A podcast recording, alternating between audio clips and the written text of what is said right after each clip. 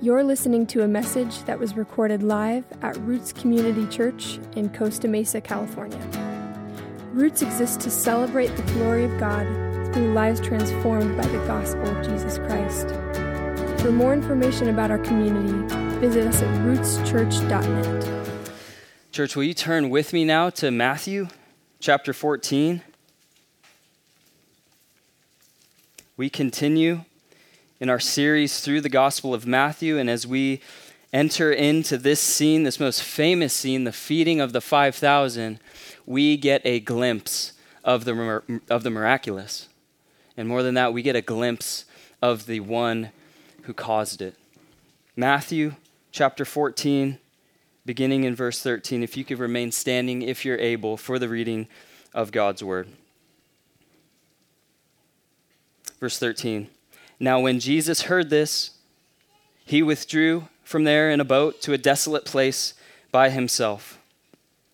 But when the crowds heard it, they followed him on foot from the towns. When he went ashore, he saw a great crowd, and he had compassion on them and healed their sick.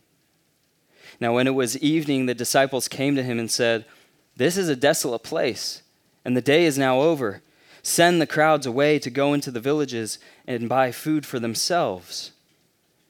Verse 16 But Jesus said, They need not go away. You give them something to eat. They said to him, We have only five loaves here and two fish. And he said, Bring them here to me. Then he ordered the crowds to sit down on the grass, and taking the five loaves and the two fish, he looked up to heaven and said a blessing.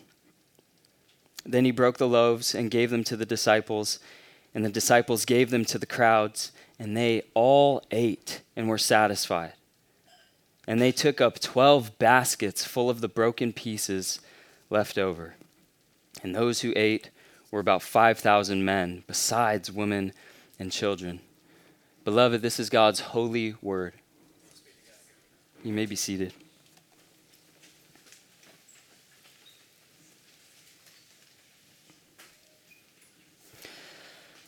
Who is Jesus?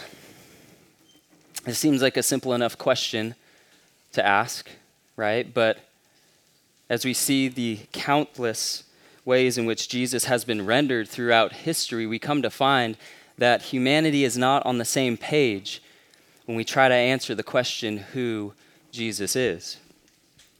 As Philip Yancey notes, if you peruse modern scholarship on the matter, you will find a variety of depictions of who Jesus is, ranging from a political revolutionary, a Galilean charismatic, a mere rabbi, and even a hallucinogenic leader of a sacred mushroom cult.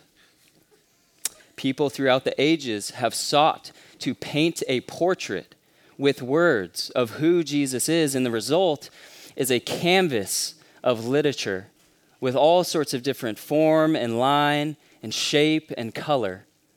Some more accurate than others, and others altogether missing the mark of who Jesus really is. And here, as we approach the feeding of the 5,000, we see that Matthew here is also interested in painting. Matthew, along with Mark, Luke, and John, in fact, are the first painters as they put their pen to the scroll to write their gospel accounts, to describe who Jesus is and why he came. And so this morning we approach this most famous scene where Jesus multiplies five loaves of bread and two fish. And we come to see, as a result, we see a miracle, but underneath this, we see Jesus a little bit more clearly as Matthew is putting brushstrokes on the canvas of his gospel account. When working with narratives, with stories within the gospels, oftentimes what we see in, in, the, in the stories is that the structure of the text follows a plot line. There's a setting, there's rising action, there's a climactic moment, and then there's resolution and a new setting. And that often works as a good template for a sermon structure, but for our purposes this morning, what we're going to do is we're going to note and, and draw out of this text what is here, and that is three brushstrokes of who Jesus is as Matthew depicts it. And so, first, the first brushstroke Jesus is compassionate. Second, Jesus is accessible. And third, which everything culminates to this third point, Jesus is the Messiah.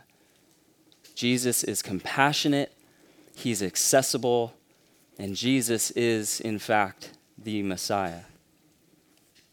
Look with me, church, now at verse 13 as we jump in. Now, when Jesus heard this, he withdrew from there in a boat to a desolate place by himself. But when the crowds heard it, they followed him on foot from the towns. And in this opening verse, we get a little bit of context about what's going on. Right off the bat, Matthew notes when Jesus heard this.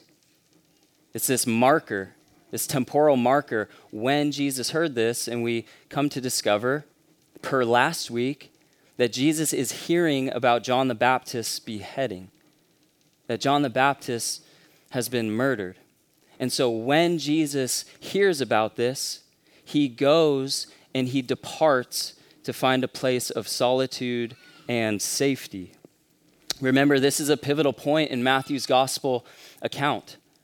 Things are turning more directly toward the cross as Jesus is having these heated debates and discussions with the Pharisees and religious elite. He's rejected in his hometown. And John the Baptist, who was pointing people to Jesus, he also is rejected by the most extreme measures, being beheaded by King Herod. So things are moving toward the cross. Therefore, when Jesus hears about John, he knows that his hour has not come yet, and so he goes to find rest and solitude and safety. However, it doesn't take long in this passage before we discover that his plans for safety and for solitude are foiled. Look at the second half of verse 13. But when the crowds heard it, they followed him on foot from the towns. When he went ashore, he saw a great crowd, and he had compassion on them and he healed their sick. The fame of Jesus is spreading. The fame of Jesus is spreading, and his followers are spreading. They're literally following him on foot here in this text. The Sea of Galilee would have been small enough to actually walk around and to meet Jesus on the other side before he lands. And so Jesus, he gets in the boat and he crosses the sea. The people hear about it, and it's this foot race to go beat him before he lands. And just picture this scene with me Jesus desiring solitude, desiring a place of refuge and safety as he hears about the death of John the Baptist, his cousin. He gets in the boat, he crosses the other side, and as he steps on land as he is trying to find rest and solitude, to pray, certainly to grieve over his cousin. What does he find but the exact opposite scenario of what he was looking for? What would your reaction be? I know if, if I were in the boat, I probably would be thinking, or feeling my heart sink in my chest.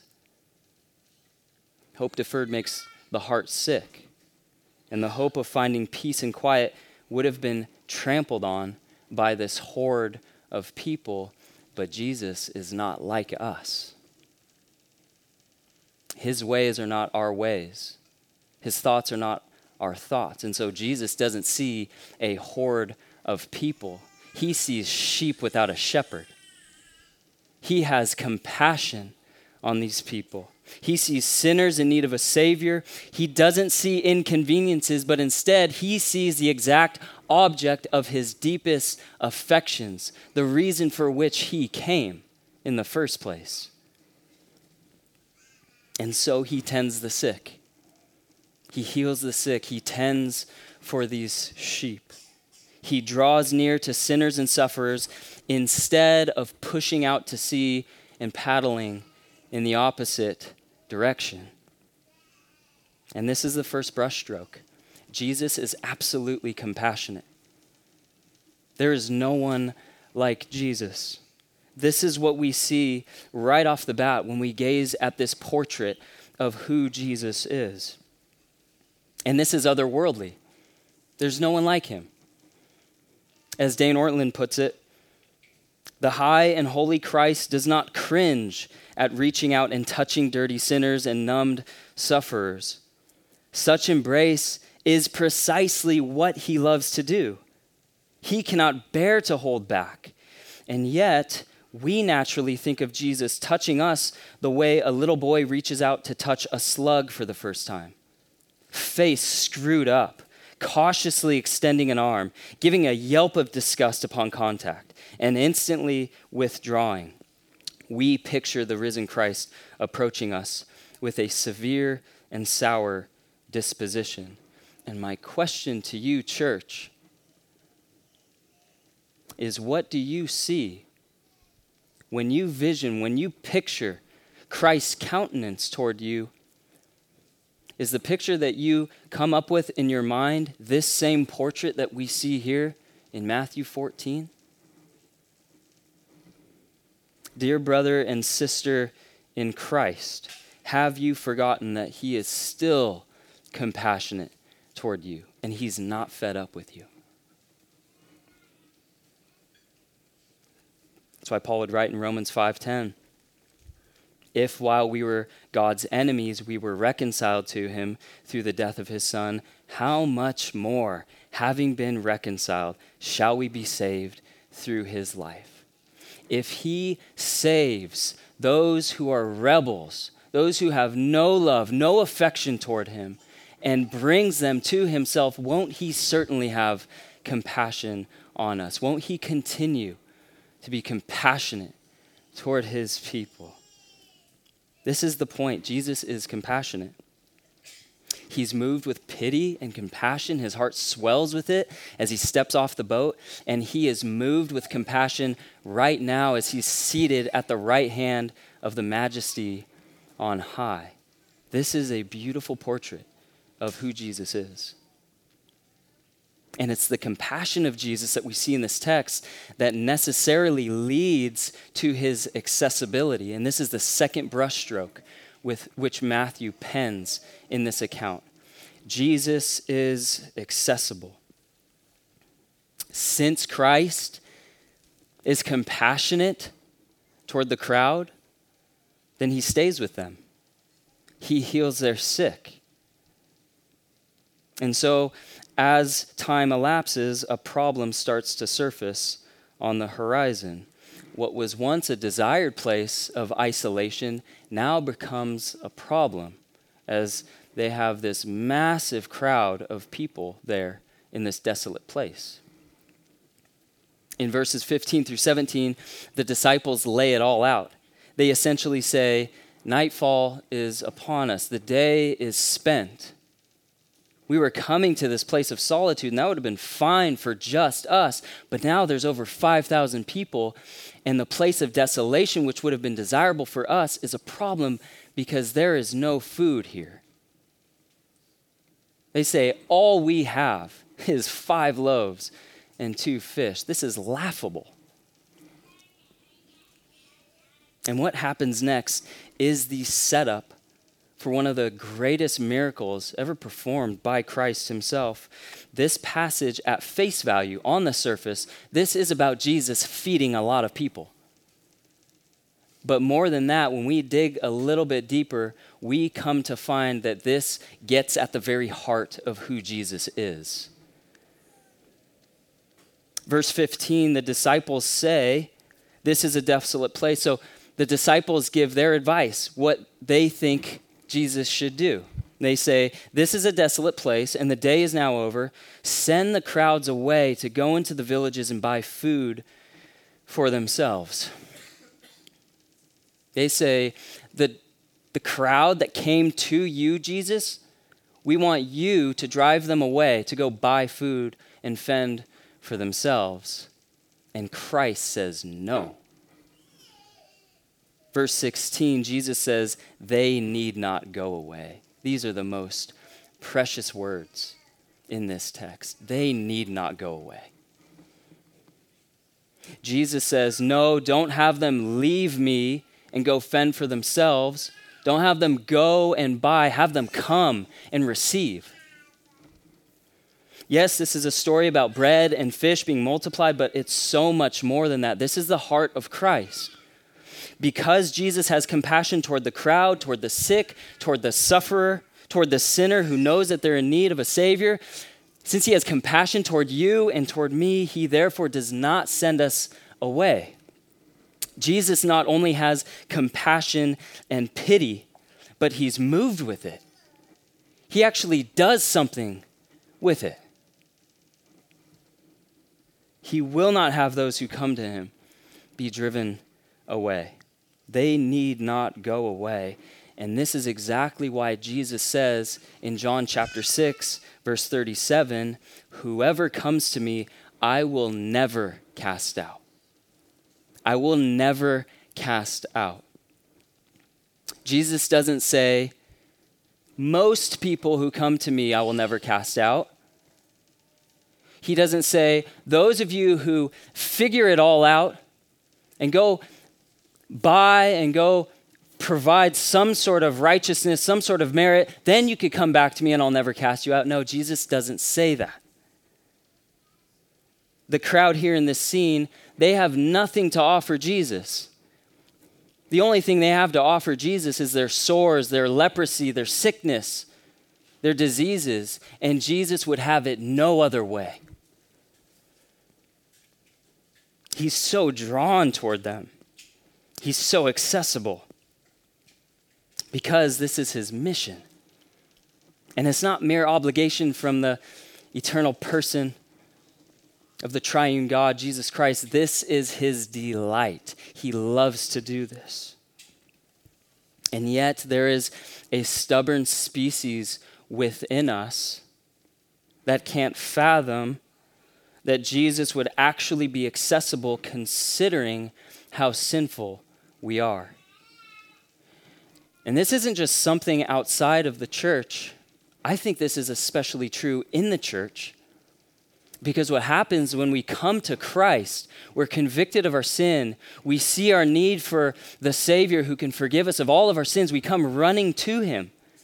And that's a work of the Holy Spirit to bring a kind of illumination of our desperate need before Him.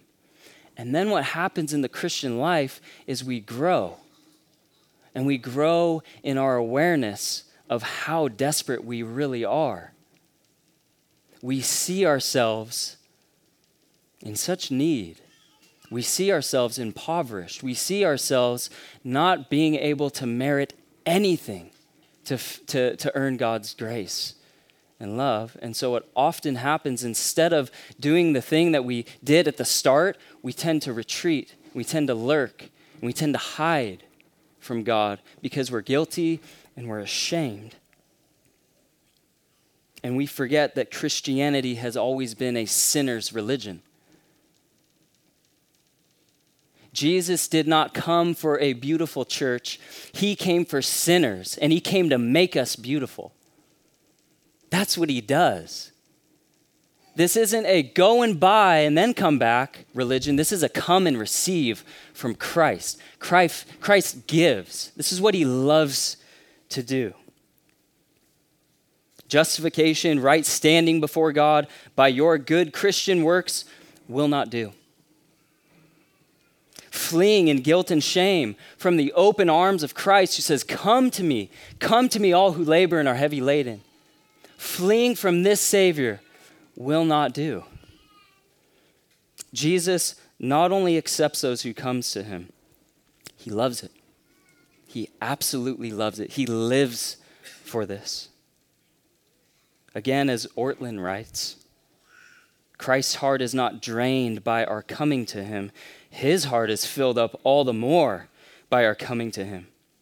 To put it the other way around, when we hold back, lurking in the shadows, fearful and failing, we miss out not only on our own increased comfort, but on Christ's increased comfort. He lives for this.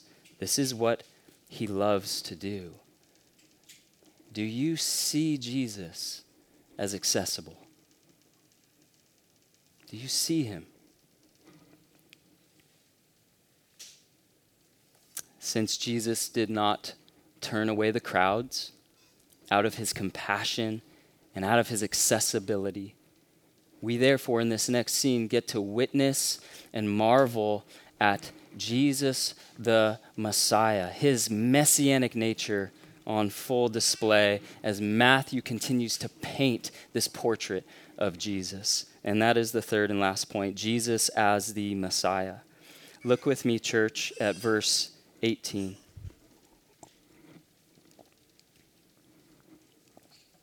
And he said, Christ said, Bring them here to me.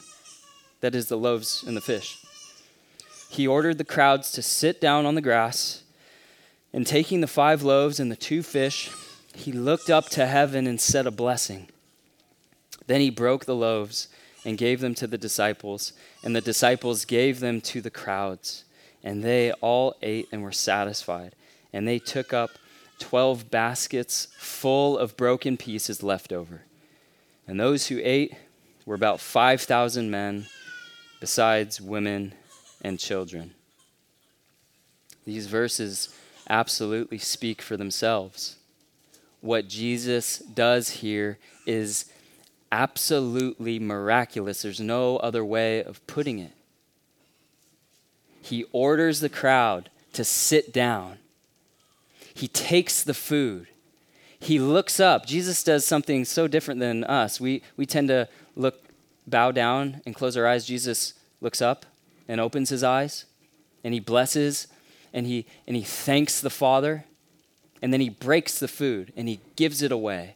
And the rest is history. The text says there's even leftovers.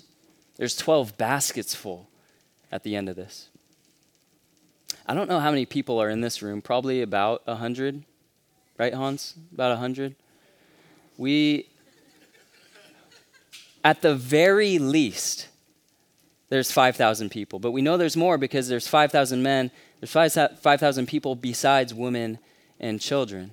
But just to say, 5,000 people, that would be 50 of us, 50 gatherings of us. This is what Jesus does. He feeds all of these people from five loaves and two fish. That would be like if Jesus fed us for a whole year, for 50 weeks. Absolutely miraculous what he does. And we don't know exactly how it all went down.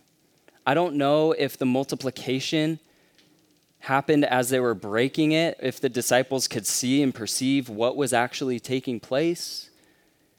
Maybe it was multiplied in baskets, similar to the water being turned to wine in John chapter 2. We don't know exactly all the details about what's happening, but what we do know from this account is that this would have been a massive display, and it is a massive display of Jesus' messianic nature. For the Jewish people, this would have been a stunning reminder of the children of Israel after they are delivered from the land of Egypt being fed manna as it was rained down from heaven. This would have been a stunning, stark reminder of what God did in providing for his people through Moses. And yet, we see in this text, similar to the Israelites being led by Moses. They're in the wilderness, but here we have a even better Moses. For this is the one that the prophet Moses foretold about, this coming Messiah who would feed his people. Many Jewish people would have witnessed this miracle and they would have thought, this has promised Messiah written all over it. And that's exactly why, in John's account of the feeding of the 5,000, after Jesus performs this sign, the people, they try to pull him away and they try to take him away to make him king. because they recognize this is the Messiah. We want to make you king. We want to overthrow Rome. It's time. And Jesus says, No, it's not time. However, as miraculous as the feeding of the 5,000 is, what is astounding and what's, what's really at the core and heart of what Jesus is doing is he is pointing forward to the crucifixion. He is signaling for us the crucifixion, his impending death on the cross. Remember things in this in Matthew at this point they're pivoting, they're hinging, they're moving toward Jerusalem, toward the cross. Jesus is rejected. Herod has killed John the Baptist, and things are just going to get ramped up as we continue moving through Matthew's gospel account. And here in this text, in this passage alone, Matthew is also pointing to the crucifixion because as Jesus gives bread away to the crowd, he is foreshadowing the giving away of his flesh upon the cross. This should be on the screen, John 6 35. In John's account, Jesus has some commentary about what happened in the feeding of the 5,000. Jesus said to them, I am the bread of life. Whoever comes to me shall not hunger, and whoever believes in me shall never thirst. And just as the loaves were taken and torn apart, so too the Son of Man was taken and torn apart on the cross. Jesus was consumed at the cross so that we would receive life, so that he would be our sustenance. This is what Isaiah prophesied about, about this suffering servant who was to come. Sometimes we could think that Jesus only suffered at the cross, that that was his only moment of suffering, but he was a suffering servant from beginning to end. Jesus left the comforts of heaven, took on flesh, and was born in a filthy manger. That's when it started. This suffering servant who came to endure for his people. For the joy set before him, he endured the cross, and he endured all of life for his people. Even in this text, you, you read this text, there's this desire that Jesus has for solitude, for safety. Then there's this problem, right? There's uh, a, a, lot, a lot of people and not a lot of food. And then it kind of ends in this this really nice way. that the, the crowds are filled, all of them are satisfied, Matthew writes. There's leftovers, even more than 5,000, and then it just ends. But this is all at Jesus Christ's expense. Jesus didn't get what he was wanting. It's his sacrifice that is at the very core of what it means for him to be the Messiah. And this wraps up and ties up everything in this text. Jesus doesn't just talk about compassion, he's moved with it. He gets out of the boat. He sacrifices his comforts, his desires. Jesus didn't merely pontificate about how to have access with him and the Father, he pours out his blood on the cross so that anyone who would come to him would have access to the Father through his blood, and anyone can have access straight to Jesus, no need for a priest. We go straight to the great high priest. So, who is Jesus? We see in this text this beautiful portrait. Jesus is absolutely compassionate. He is beyond accessible because he is the Messiah. He is the Son of the living God. And so may we behold him. That's the application. May we behold him. And as Paul writes in 2 Corinthians 3, that in beholding him, we would be transformed into his same glorious image. Let's pray, church.